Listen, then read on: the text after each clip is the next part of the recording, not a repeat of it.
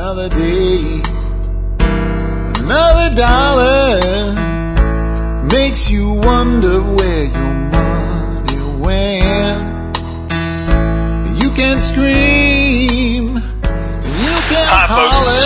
with another edition of the Survival Podcast. As always, one man's view of the changing world, the changing times, and the things that we can all do to live a better life. Times get tough, or even if they don't, dictated is almost always the case. During my 50 mile commute between Arlington and Frisco, Texas. Today is Tuesday, November the 3rd, 2009. And this is episode 309 of the Survival Podcast. And uh, I am fresh back from my trip to the uh, bug out location, soon to be Spirko Primary Homestead in uh, Hot Springs, Arkansas. Well, not in Hot Springs, but that's as close as I'm going to tell you to where it actually is. And. Uh, I'll tell you what, folks. We uh, we're planning on going full time with uh, the Survival Podcast in January, and uh, we're planning on moving around March up to Arkansas, and uh, that's got me really stoked, especially having just been there for a long extended weekend. It uh, it felt really good. In fact, it was really really hard to come back. Um, I wanted to stay. You know, I guess if the dogs weren't here and all the stuff wasn't here, I might have stayed uh, this time. That's how cool it was. But uh, I, I it got me thinking a lot, and I'm going to talk today about the advantages of rural life. And I think there's a lot of them that we we all know and we all think about. But I'm going to maybe take a different kind of a view of it. And usually I do my first show of the week, even if I uh, had something pre-recorded like this week when I come back and I do a uh, listener question show. We'll preempt that right now because I want to do this while it's fresh in my mind. Before that, though, we do have some housekeeping. I got quite a bit today. I'll apologize in advance for the duration, but tune in because some of this is really cool stuff. First of all, sponsors of the day. Um, remember, our sponsors personally vetted by me, uh, personally vetted by our moderators, and uh, you have our assurance in them, uh, or they would not be here. Sponsor of the day number one is Safe Castle Royal. Uh, Safe Castle Royal offers an amazing assortment of preparedness items. They also have a really cool discount membership. It's a lifetime membership. It's $29. I'll tell you, I can get it for free in a minute. Um, next is the Lifesaver 4000 uh, water filtration bottle uh, from Ready Made Resources. This is also our sponsor of the day. This bottle's amazing. It filters down to 0.015 microns. That's as small as viruses and bacteria. That means you can put any water on the earth in this thing and make it safe to drink. The originator uh, saw what happened during the, ti- uh, the, the tsunami in uh, Southeast Asia and all the people that had no water, even though there was water everywhere because it was so contaminated after the uh, the tidal wave, and uh, that was his inspiration to build this product, and it's pretty amazing. So I suggest you check it out. Next, make sure you get involved with our forum. Great place. Leave it at that. Um, next, if you think this show's worth more than twenty cents an episode, and if you like having your investments paid back immediately, consider joining the Survival Podcast Member Support Brigade, uh, where you'll get exclusive content available only to members. And uh, we've made some improvements there uh, in the past couple days, and I wanted to spend a little bit more time on Members Brigade today than I normally do, other than just mentioning it to let you know what it is, how it works, and uh, what you get. Um, Member Support Brigade is simply a way for you to support the show. If you think the show's worth uh, any type of uh, financial investment at all, this is how you do it. In the beginning, I was offered donations. I turned every offer for donation down. I decided I would never take money from my audience unless I was giving them something in return. And last year in February in a beta and then March in a full time, I launched the Member Support Brigade. What it initially was is it's every episode of the Survival Podcast in convenient zip files, all of them. So the first 50, the last 50 are available on iTunes, and then you can go through the site and one by one pick them out and download them, or you can join Members Brigade and they're zipped up in uh, groups of 24 for you, and you can get every episode that we've ever published. So that was one of the things. And then I started doing some videos, and I did some videos on things like um, how to become a better rifleman, on how to build a strawberry pot, um, some uh, additional gardening videos, how to make biltong. I put a bunch of little videos together. They weren't the best quality. We're working on that, and I'll tell you more about that in a second. But I put those videos videos in there. And then recently I did a really great 30 minute video on building a three part composting system using uh, Rubbermaid garbage cans. That came out really good. I'm going to be selling that as an individual item to non members. So all of those are there. Additionally, James Stevens stepped up right away and said, Hey, I'll tell you what, I have a bunch of ebooks uh, that I sell. Now, James Stevens, I'm going to talk more about him in a second too. Uh, best selling author of Making the Best of uh, Basics, uh, best selling book on preparedness of all time, sold over 800,000 copies. So I'll give you these things for your members. So I put them in there and they all have a retail price on them and that kind of added to it. And then Safe Castle Royal stepped up and said, hey, we have this discount membership, this, uh, this buyer's club. It's uh, 19 bucks a time, now they've raised it to 29 bucks. You can give that to your members. So I put that in there. So that's, that was the original kind of value proposition to the MSB. The next thing that we did though is we started talking to other people and we've added a few more discounts. One, 10% discount on everything at survival.com from Ron Hood. Permanent. So he gave a 10% discount for two weeks after he was on the show, but then he made that discount permanent for MSB members. So 10% off all of his DVDs. Amazing education opportunity, 10% off. Kyle Christensen, who was on the show yesterday for you, it was Thursday for me, um, put out a 5% discount for everybody, but a 10% discount code for members. Now, this is my you know, I don't usually say this much about it, so I want to add in. If you are a vendor of quality merchandise, you are a sponsor of the show, or even if you are not a sponsor of the show, if you'd like to put together a discount code for MSB members, let me see what you got. If I like your site, if I like what you're doing, and the discount seems reasonable for, for our members, I will put it back there and I will add to that. So that is what we're doing with MSB. When I want MSB, yeah, it's 50 bucks a year or $5 a month, but I want it to pay for itself for you, and that's the value add I built there. So way more time than I normally spend on it, but I needed to let you know all that because I guess I don't really talk about it that much because I don't want to turn the show into a pitch to be a supporting member. But once in a while I'll fill you in. So there you go. Now, I mentioned James Stevenson this. Now I know this is still kind of housekeeping here, but this is important. I get one opportunity for this. Yesterday, if you're on my email distribution list, I got home about 2 o'clock, about 2.30, maybe 3 o'clock, as quick as I can get it out. I sent you guys an email telling you that uh, the next edition of Making the Best of Basics, which is going into print right now, and uh, you're going to wait a while to get your book because there's been so many pre-orders of it, but it was going from $29.95 up to $34.95. Additionally, right now, if you pre-order, you get a free uh, one-hour audio disc, and uh, when James starts this kind of like a premium service, you get a month free on it. I don't know exactly how that works, but he said there's no obligation if you if you choose to take it, and uh, it'll be cool. So that's it. Now, why am I bringing this up? Well, he said the price was going up at midnight yesterday, so I sent that email out. Uh, I think he got about 150 orders, and like 54 of them came from TSP listeners. So he called me last night at like 9 o'clock. He said, Jack, what the hell's going on? What'd you do? I said, I sent an email to everybody. He said, wow, well, they like 50 people ordered the book from your site. I said, well, they probably want to say the five bucks to get a free disc. And he said, well, that's great. And I said, James, you know, only about half my listeners um, are on the email list. Most of them get just iTunes feeds or just come by the site every day with a bookmark or whatever. So like half of the people that listen to the show don't even know that this, you know, your price is going up or you haven't had a chance to get this free offer. So he said he would give us a 24 hour extension. So that means you got till midnight tonight. I'll put a link in today's show notes if you want to get a copy of this book. This is the best book on on like common sense prepping I've ever read, and I've got the edition from like 1999, the last when it went out of print, the last edition. And there's a tremendous amount of recipes for using cracked wheat. There's just practical advice, and then there's like an entire yellow pages section that's just resources. Now some of those resources in that old edition are not available anymore, uh, but the new edition, of course, is going to have all updated resources. So I think this is an outstanding book, belongs on everybody's bookshelf. Save five bucks, get the free audio. Um, you got till tonight. It's not a marketing tactic. I just told you what really happened, and uh, I asked for an extra day for you guys, and I got it. So if you're interested in that book, I'd save the five bucks and get the free audio. And uh, after tonight, uh, James said one time, no more. So that knocks that out.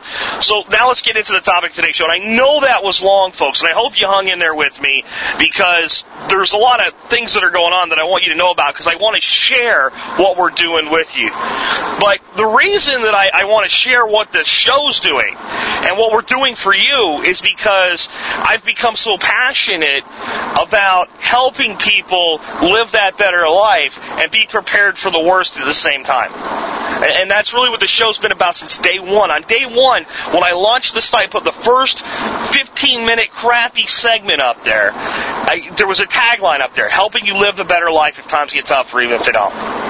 From day one. It wasn't something that my marketing mind worked on. I just sat down and said, how do I make this work for people? So that's why I'm sharing this stuff. And that's why I want to share with you kind of my thoughts after being up in my bug out location in a rural environment for the past four days and what are some of the advantages that are there. And the biggest advantage that I, I think I can possibly explain to you is that you're surrounded by teachers. You're surrounded by teachers. And what I mean by that is, and you could do this in the city, and I'm, I'm on 408 right now, and there's actually pretty, pretty beautiful. I mean, there's some trees turning color, and it's got big fields, and this part of the, the south part of the interstate's not well developed. There's almost no buildings, and it almost looks rural, but it's not. And, it's all privately owned land, and if you start walking around on it, the police are going to show up and ask what you're doing. Rightly so, because people don't want you on their, their privately held land. So that's limited. But there's fields, and there's parks, and there's backyards, and there's all kinds of places where even in the city there's there's plants and there's wildlife. And you can learn from them there, but you'll never learn the same because they don't behave normally and they don't interact normally. And, and what I'm trying to say is if if you go out and you know, buy a couple books on plants and wildlife and trees. Let's just say animals of whatever state you're in, or animals whatever region you're in, trees of, and maybe medicinal or native plants of. Or the equivalent, whatever you can find. And I've got some pretty good ones that I picked up at the bookstore while we were up there that I'll make available to you guys on my book list probably tomorrow. I'm not going to get time to do that today. But if you'll do that, and then you just take a walk in kind of the real rural country area where wildlife can behave like itself, where plants can interact. And what I mean is when you look in the city, there's so many houses and buildings and things that break up the landscape, that create artificial edges and they don't let the, the, the plant life naturally transition. And they don't let the wildlife naturally move around. And then we start feeding everything because, well, we like the wildlife even though we've drove it all off. So they're half tame. And in this environment, you're not surrounded by. Let, us put it this way. I, I think you're surrounded. As long as you can find nature, you've got a teacher. All right. But getting an education from wildlife and plant life in the city is like going to a two-bit um, community college. Not even a good community college. Kind of a, uh, you know, people go, you went where? That kind of college, right? You can learn. And you can get as much, and if you work really hard, and if you study, and if, if you take additional effort, um, and, go beyond what the teacher makes you do, you can be as educated from that two-bit community college as you can from an Ivy League education. Or from a top-notch university. Right? But your teachers are inherently limited. They're on tenure, right? You know what tenure means for a teacher? A teacher on tenure can't get fired, right? Well, the squirrel in the park can't starve. People are going to throw peanuts at them and french fries and everything else. Even the sparrows in the McDonald's parking lot. I've seen them so fat they can barely fly from being thrown french fries out the window from people at lunchtime. They're tenured professors. And they're not going to challenge you and you're only going to learn so much from them, and you're going to have to force the issue to learn more. Two-bit community college. You go out into the wilderness or the rural areas at the edge of wilderness where you can walk into the wilderness literally from your back door. And your teachers are different. These are Ivy League professors, and they're not tenured Ivy League professors. They're new, aggressive, energetic professors that want the most from their student. That's how I feel when I'm in a rural environment. People go, how do you see that much? Simply because I look. And you know, we took some walks up there. We shot some video too. You guys got. I, I forgot to say that in the housekeeping because it was so long. You got to subscribe to my YouTube channel. I've got like four or five videos coming. Really cool one with a slingshot. But my wife and I took the, these walks, and I would explain to her how many different things there were around us that were useful. You know, different varieties of hickories. We found mountain ash. And I showed her what mountain ash looked like and explained that, you know, mountain ash is high in vitamin C. The Indians used it to, to keep, prevent scurvy. And she's a nurse, and she's like, well, I never knew that, you know. And, and there's just so many things like that. We went out, we got a couple books on tree identification. We, we found a, a, a beautiful tree, uh, actually like a clump of trees up on the uh, northern part of our uh, property, and they're all small, and we're going to thin them out. But we were like, we really didn't think they were that pretty last time we were there, and I guess last season they hadn't grown enough back because they were cut down, and now they're kind of coming back in this big thicket. Uh, but then these beautiful red leaves, and she said, "What kind of tree is that?" I said, "I don't know." And uh, it turns out it's a very common tree, black tulpo or tulipo. I'm not sure how you say it. Tulpo, I think and a very common tree, and we'll, we'll leave a few of them, but we, we just learned that by being there and observing. Um, I found four different medicinal plants in my front yard after we weed ate everything down to the ground, basically. I still found four new medicinal plants that I didn't know about just with a guide. I don't think that you're generally going to find that in the city, especially with a lawn that's been fertilized and weed killers been used to kill all the weeds slash medicinal plants. So the teachers are there.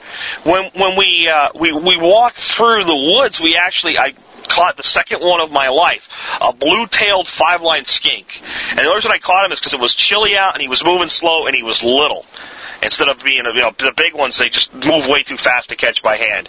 And, you know, we, we caught this little guy, and uh, we watched him just sit in our hand because he was scared and he was chilled, and we watched him warm up. And when he got warm from the warmth in my hand, which was a lot warmer than the uh, 60 or 50 degree air uh, on the mountaintop, uh, he just vaulted and took off. And you know, you see things like that. Um, saw deer sign. People have been hunting the deer already. Black powder's been in, archery's been uh, in up there. But yeah, there's still deer around, and I, I think the deer are sometimes smarter than the hunters based on what I'm seeing from hunting patterns and deer sign. And, and I'm, I'm watching and I'm observing all this, and I'm thinking, you're just not going to get this in Arlington or whatever big city that you're living in. And I want to explain this. I'm, uh, you know, as I'm saying all this today, if you like the city, I'm not putting you down. There are people that love the city, that get the most out of the city. I'd say you still need to spend some time out in the rural environment, but if you hate the city, these are compelling reasons to start building a lifestyle that lets you get the hell out of there. And, that's what I'm doing. And, and, and, these are some of the reasons why. Uh, but being surrounded by teachers, and by teachers I mean the forest, the animals, the plants, even the silence is just so amazing. The next one was just the freedom to walk. I mean, yeah, I can walk out my door in Arlington and I can pretty much go anywhere I want as long as I don't go walking on anybody else's property. But there's roads and sidewalks everywhere and there's, so there's even some nice little parks and all, and they're okay. But again, you're not surrounded by those teachers and it's not the same. It doesn't have that open, free feeling we were walking around, even out our front door, and up around past a couple neighbors that are there, and up on the backside of the mountain, and, and looking down at our house from from about 400 feet higher up, it was complete freedom. The air's clean, right? It tastes different, and that taste makes you feel free. It makes you understand that you're, you're pretty much unlimited at this point as to what your choices are with what you do. I just don't feel that way in the city. And I think it's a big reason that so many preppers have a desire to move out into rural areas. Sure, there's a safety factor there. If there's a martial law declared or civil breakdown or even total economic collapse, you're probably going to be safer in a small town or way out in the in the sticks than you are ground zero in the middle of Dallas or San Francisco or Jacksonville or New York or Philadelphia or Boston or Baltimore or any other big city you can think of. Chicago, you name it. There, there's not a lot of uh, gang activity out in, in the country, so that safety factor's there. But more than that, it's a freedom. And, and to me, it's a freedom to walk. And I think if you just take the time once in a while to maybe do a little bit of camping or even, you know, have a rurally challenged wife uh, like I do, and she doesn't not big on camping, go get a little cabin or a hotel somewhere, but out in the sticks, and just take a walk in the woods, and you'll feel it and you'll understand it. And again, you'll be surrounded by all those great teachers. The key is to look and observe when you when you're exercising that freedom to walk.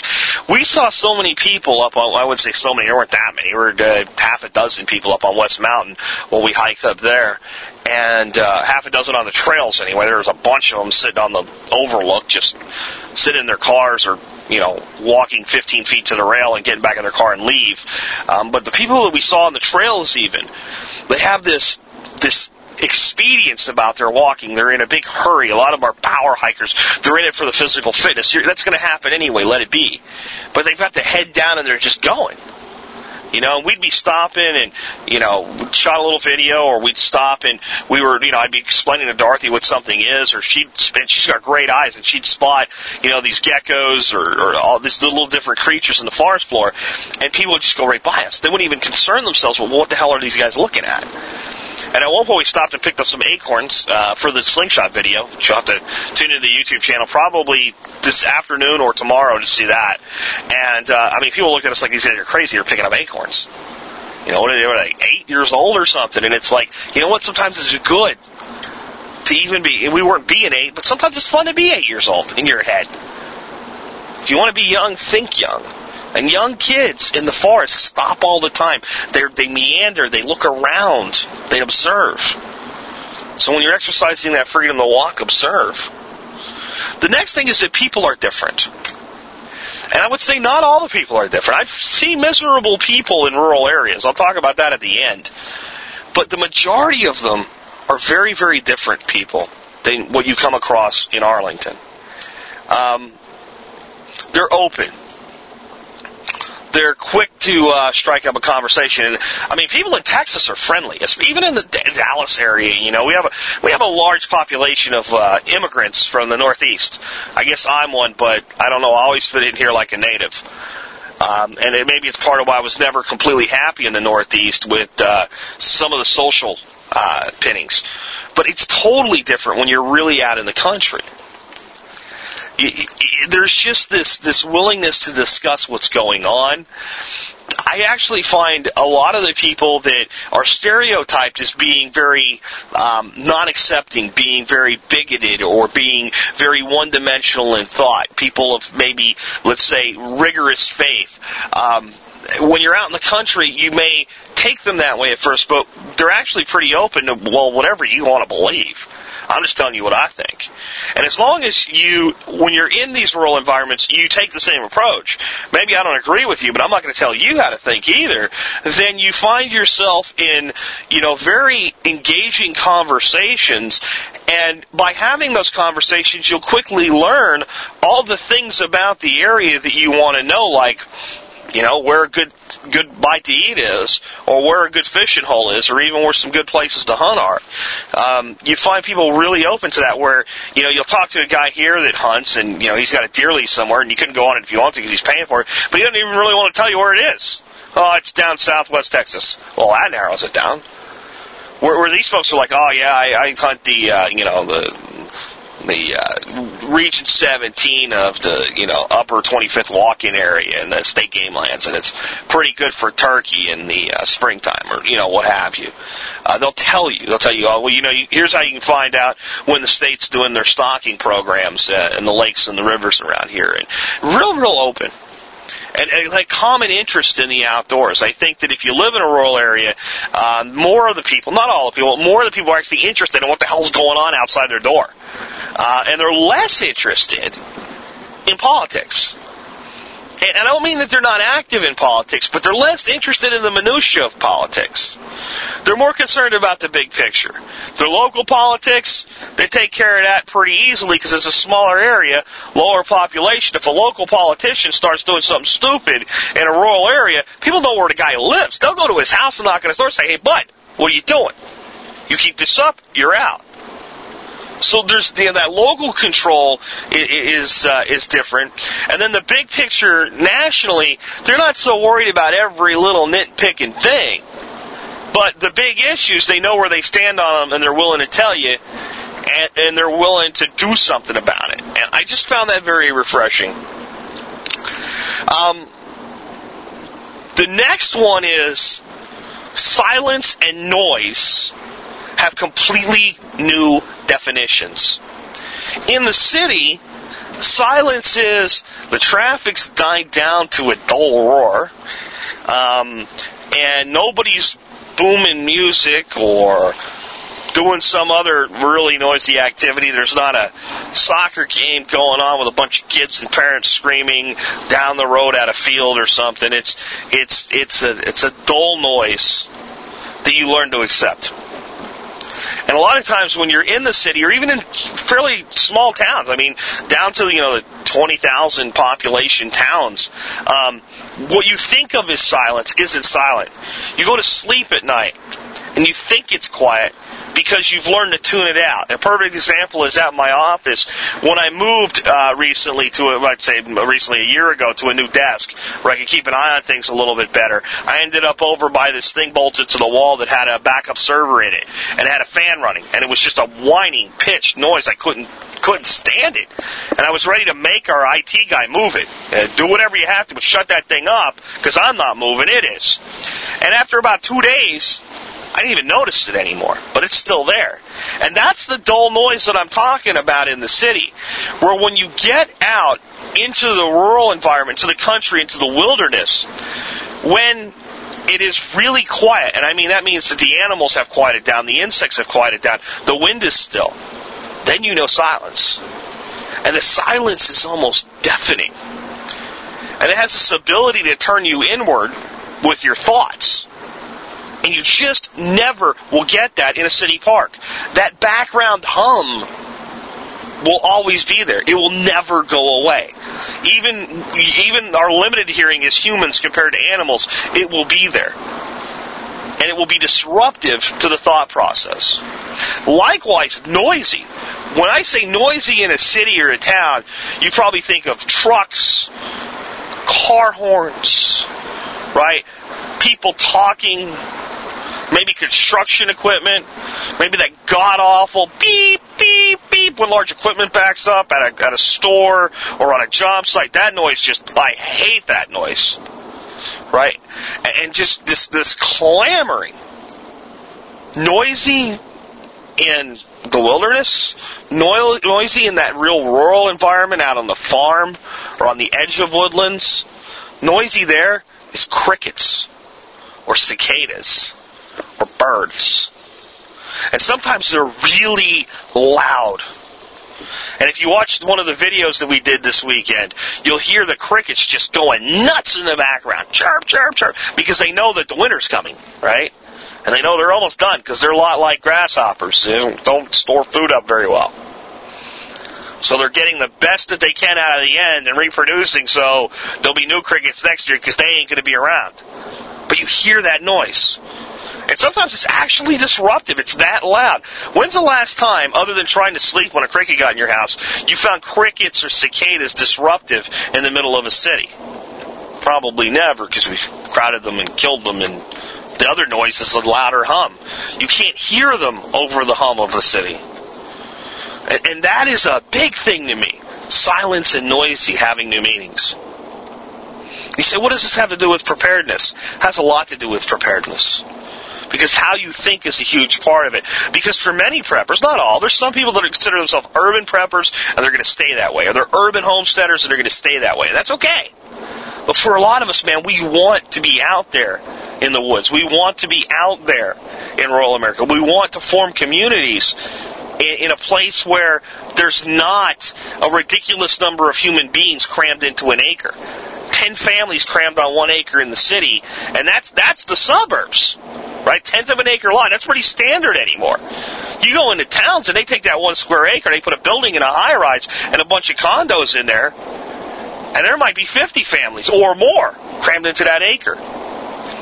And that is part of the danger that we live in. It's part of what makes human society amazing, but it's also part of why it's a powder keg. And it's why some of us want to step back from a little bit. I also find something, and I've noticed this every time that we go up there. When you're in that environment, when you're when you're separated from the noise, the distraction, the annoyance, the crowd, the congestion, the smells, the noises of the city, you stop needing shiny things to be happy you're content with less. And and we've really reined back our. We don't spend a lot of money anymore. I, the most money I've spent over the last year has been making this show better, investing in the show itself. But we have a lot of stuff because we used to spend and we paid for it all. And, and, when we're home, we like to play with it all, and we like to pull it out and look at it. We like our big TV and our our iPods and everything else. There's nothing wrong with that stuff. But when we're up there, we don't take all our stuff with us. We have lots to eat. We have lots of water. We have a little 12 inch TV set. It's about as big as my steering wheel. You know, we take a few DVDs. We get like four channels um, with the uh, rabbit ears uh, by pointing them toward Little Rock. And uh, they don't always come in, but with this new digital stuff, they come in pretty decent. And um, that's it. And we're completely content we'll see, you know, when we have like kind of our downtime of the day, we've been out, we've hiked, we've worked, we've done whatever we, we came to do, and we just want to just relax. We'll sit on the porch or we'll sit on the floor, t- start a fire in the fireplace, read a book, take a nap, pet the dogs that come by, play with the cat, because we always take the cat with us. She likes to go. We actually have a cat that likes to travel. But we're totally content. Take a walk up the mountain, this last time we went into town to do, we wanted to get these books, so we went to the bookstore. And we bought the two books, and uh, my wife says, "Well, where else can we go in town before we go home?" So I don't know where you want to go. She said, "I don't really know." And she said, "Let's just go back." I don't really. She goes, "I don't really want anything. I don't want to go to the stores or the shops in town or anything. I just want to go home and take my shoes off."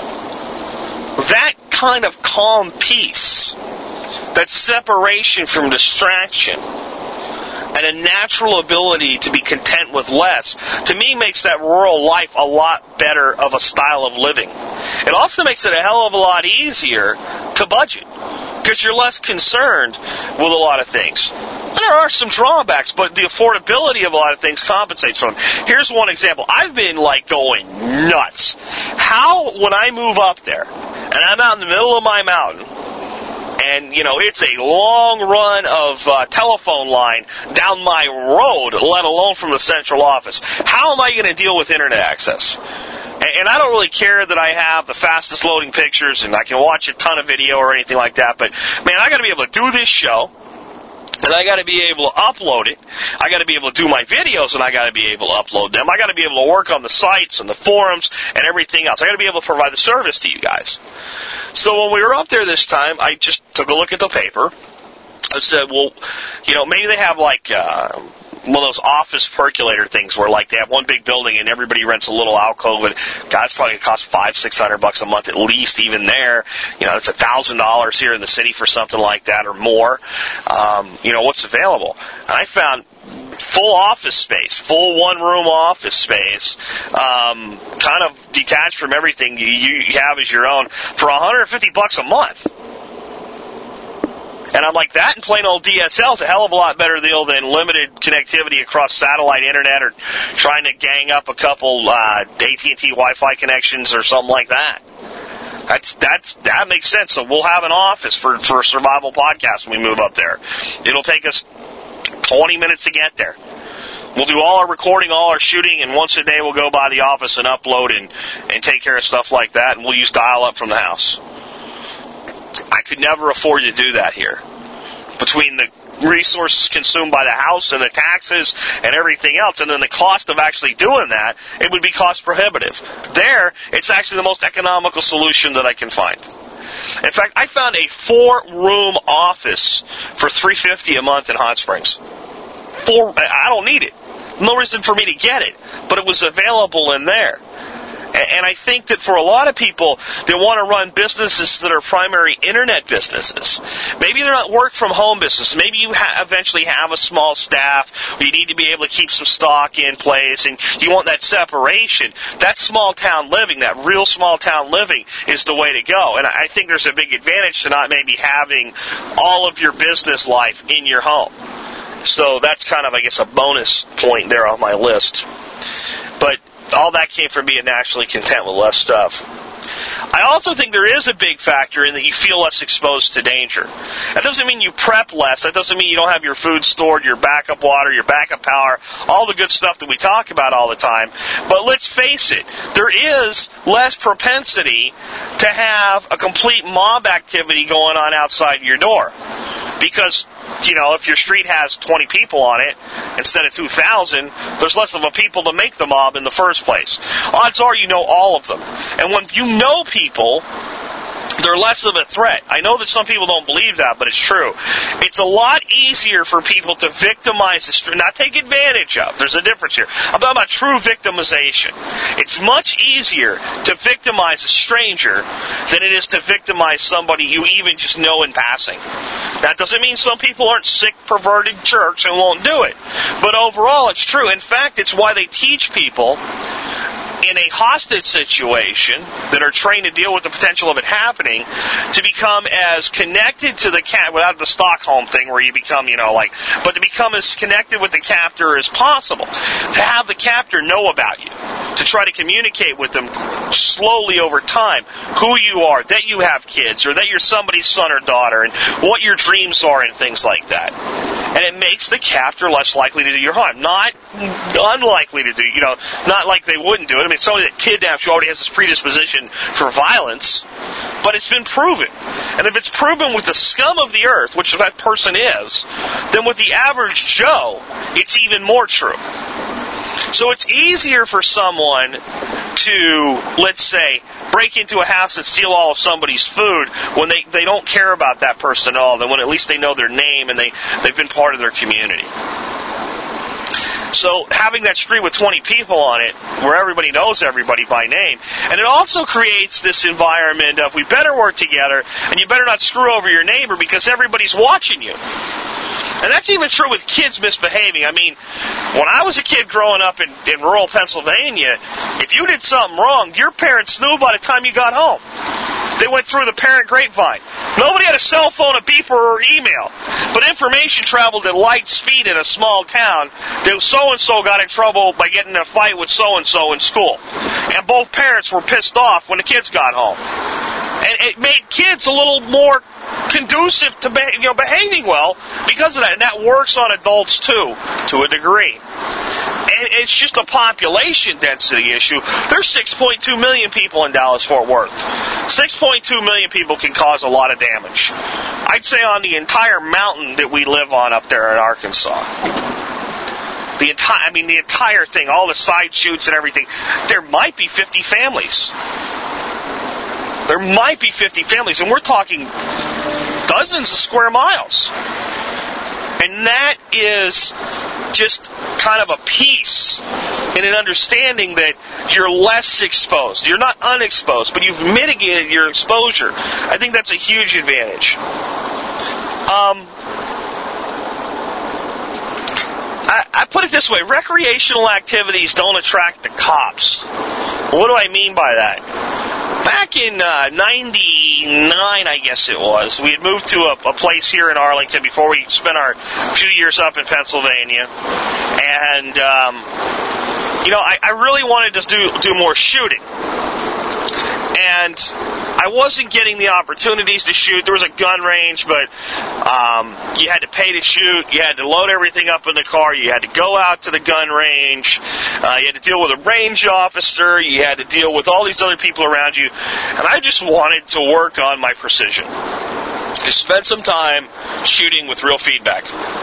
So I went out and I bought a decent little Gamo pellet rifle, 177 caliber, and I built an absolutely robust, good performing pellet trap. Uh, large enough, there's no way you could miss it unless you're autistic, blind, and spinning in circles with uh, uh, know, a blindfold over your eyes. I mean, this was a pretty big pellet trap to be sitting, you know, pellet distances away and shooting into. And um, tested it. No, never pellets never came out of it. Never went through the other side. Uh, was really cool, really robust. Thought, okay, cool. No one can complain about this. So I started setting this thing in my backyard, and I would sit on my deck, and I would take different positions: prone, kneeling, standing, and I would shoot at paper targets with this pellet gun at a distance of about 15 yards. And pellet guns are a little bit noisy. Well, one day Uh, a female police officer from Arlington, Texas shows up and says, Are you shooting a firearm here? I said, A firearm? She goes, Yes, a firearm. I said, No. So I'm shooting a pellet gun. She goes, the, the city of Arlington considers a pellet gun a firearm. Now, right here, I know she's wrong. All right, because if the city of Arlington considered a pellet gun a firearm, then to buy a fire uh, pellet gun in the city of Arlington, you would have to go through fi- federal firearm procedure, or there'd be something more than you know. Are you over 16? Yeah, here you go. Buy. Right. So I know she's wrong, but I'm not going to argue. This is what I've told you guys before. I'm not going to argue with the police officer. So I said, uh, I did not know that. I thought a pellet gun was. She said, it's, you know, basically she said, stop it, and I'll go away. So I said, fine, I'll stop it. So I called the courthouse. And I asked, I think about like six different people to find out it was completely legal the way I was doing it to discharge a pellet gun in the city of Arlington, that it was not considered a firearm. I had to go through all kinds of hoops to actually get go up to the courthouse and get a printout stating that. I went as far as calling the Arlington police chief, asking him about it, and, and getting his direct statement and saying, I, you know, and, and writing it down, and on the bottom of the paper where this was printed out, and his name, and the time I talked to him. And then I went back to shooting my pellet rifle. And lo and behold, not only does an officer show up, the same lady. I thought we had discussed this. I said, and, and we had a very long, drawn out, almost, almost the edge of threatening me conversation to say you can't do this, even with the paperwork in front of me saying that I could. And again, eventually she left. And her final statements were along the lines of, your neighbors don't like this and I don't want to be here, so why don't you just knock it off? So I eventually figured out which, and I would have just talked to the neighbor, but I didn't know who it was, and they won't tell you. I eventually figured out what neighbor it is. I went over and I talked to her. And I said, why do you think this is dangerous? She explained, I, said, you look, first of all, I'm going to tell you I'm legally allowed to do this. I just sent the cop away. Even she acknowledged it. But I don't want to make trouble. And I had to explain to her and show her. Now, why the hell would you have to go through so much grief to do something completely legal in a completely responsible way? Arkansas, walk out my back door, take the 45, boom, boom, boom, nobody cares. Neighbor shows up, goes, hey, that's pretty cool, can I shoot it too? Um, that is really something that I think is a big deal. And I'm, I'm, not, I'm not talking about just shooting, but a lot of things that you can do out in the country, um, down to setting off fireworks on the 4th of July, for God's sakes, won't attract any unnecessary attention. In the city, you have the police showing up at your door like you're some kind of criminal, even when you're behaving completely legally under city ordinances. How many people have had grief trying to keep a chicken in a city, even when it's completely legal?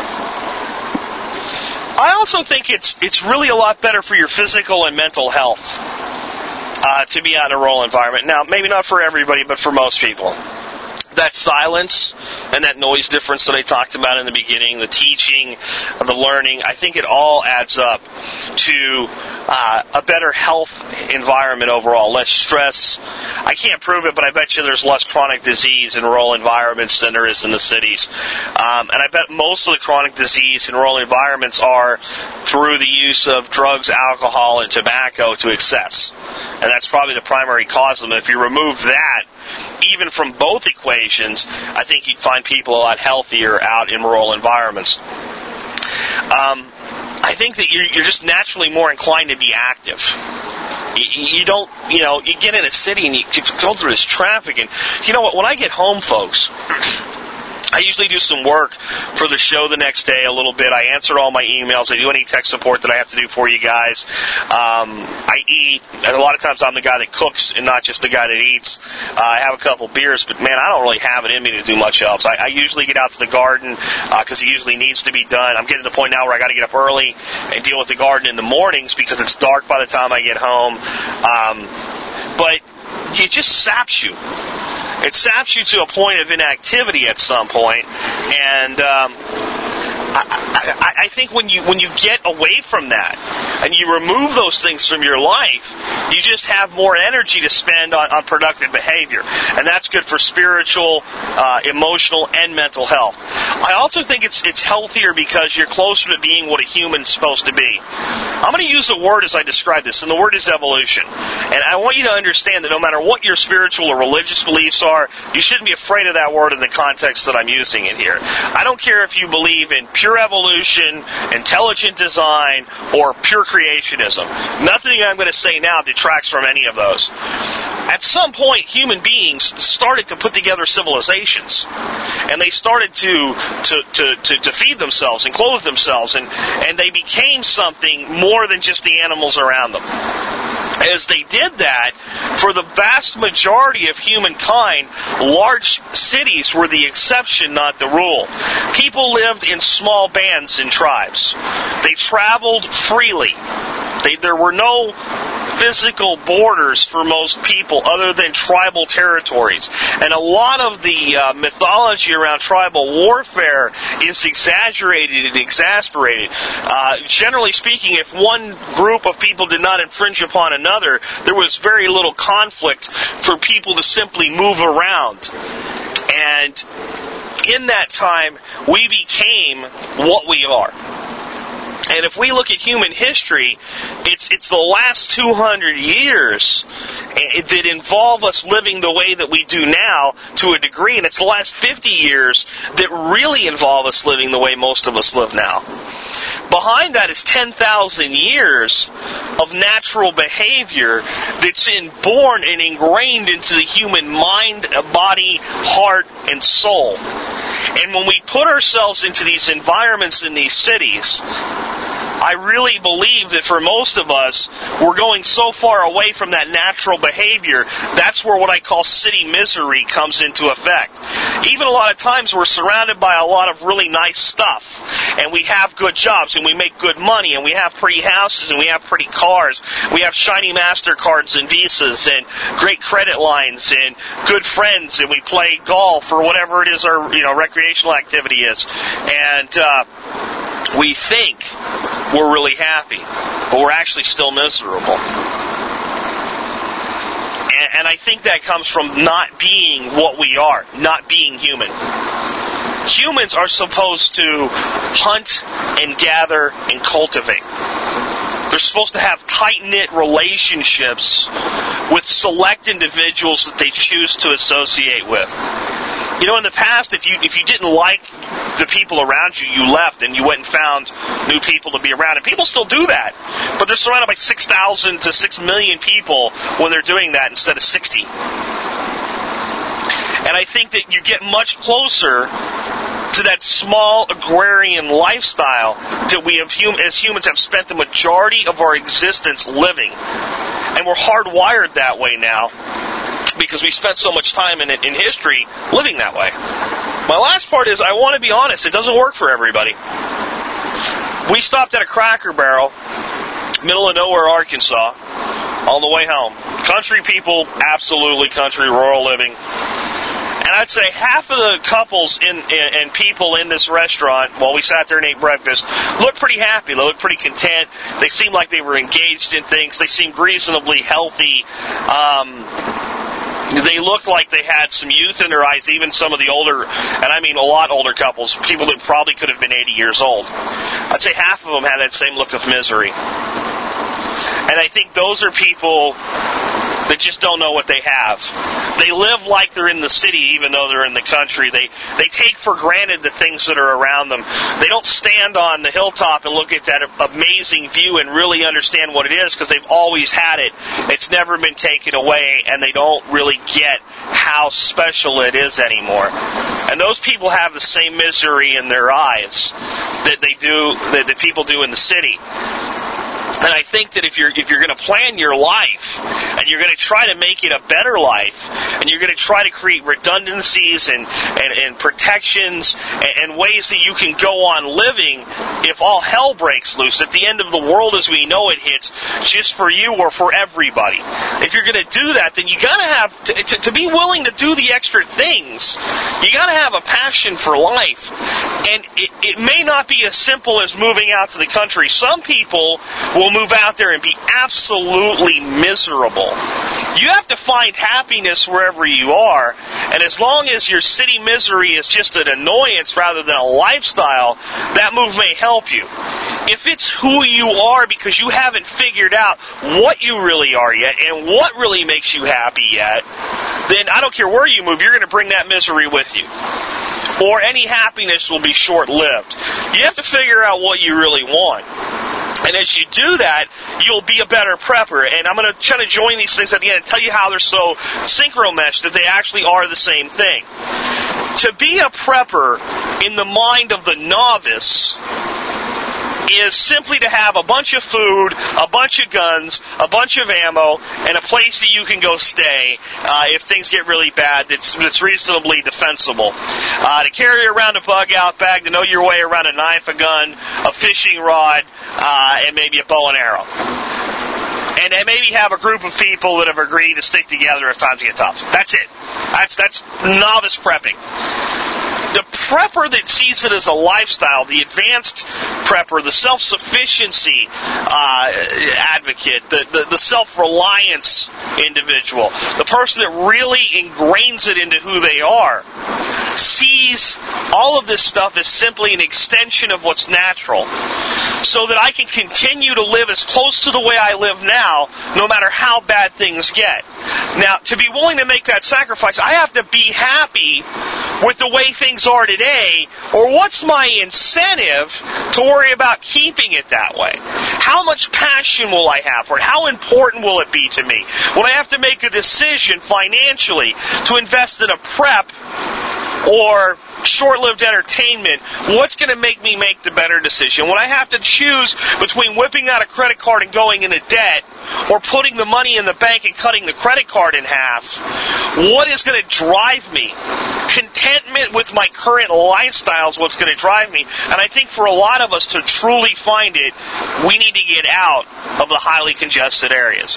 For some people, you can be completely happy there. If that's you, don't be dissuaded by what I said. Be empowered by it. Try to bring as much of the thing I talked about today into your life in your urban environment. Create quiet spaces for yourself. Occasionally, drive the hell out and experience true quiet, but create as much as you can.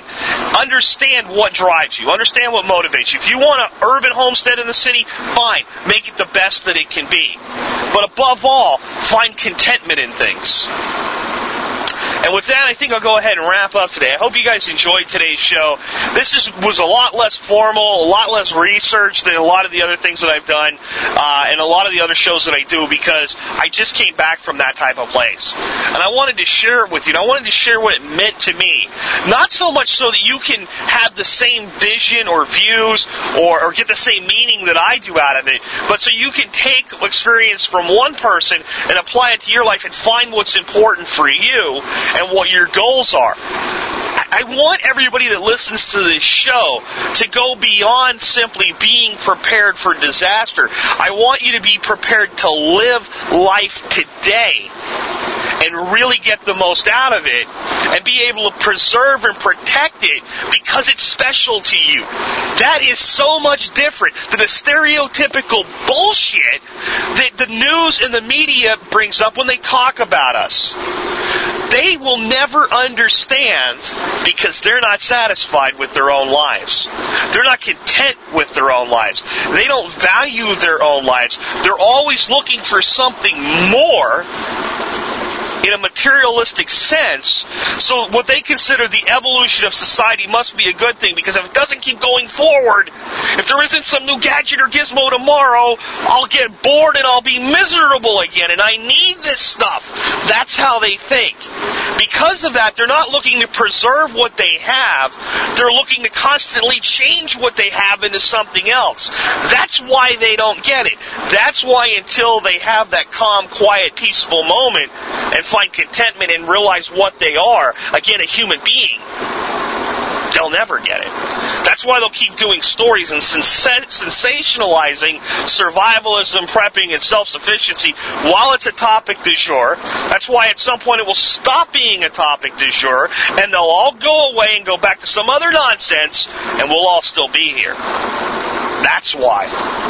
Because we value what we have. We value knowledge and we value skill in the country, and this is part of why I love it so much, there are still people that know how to do things that no one in the city knows how to do.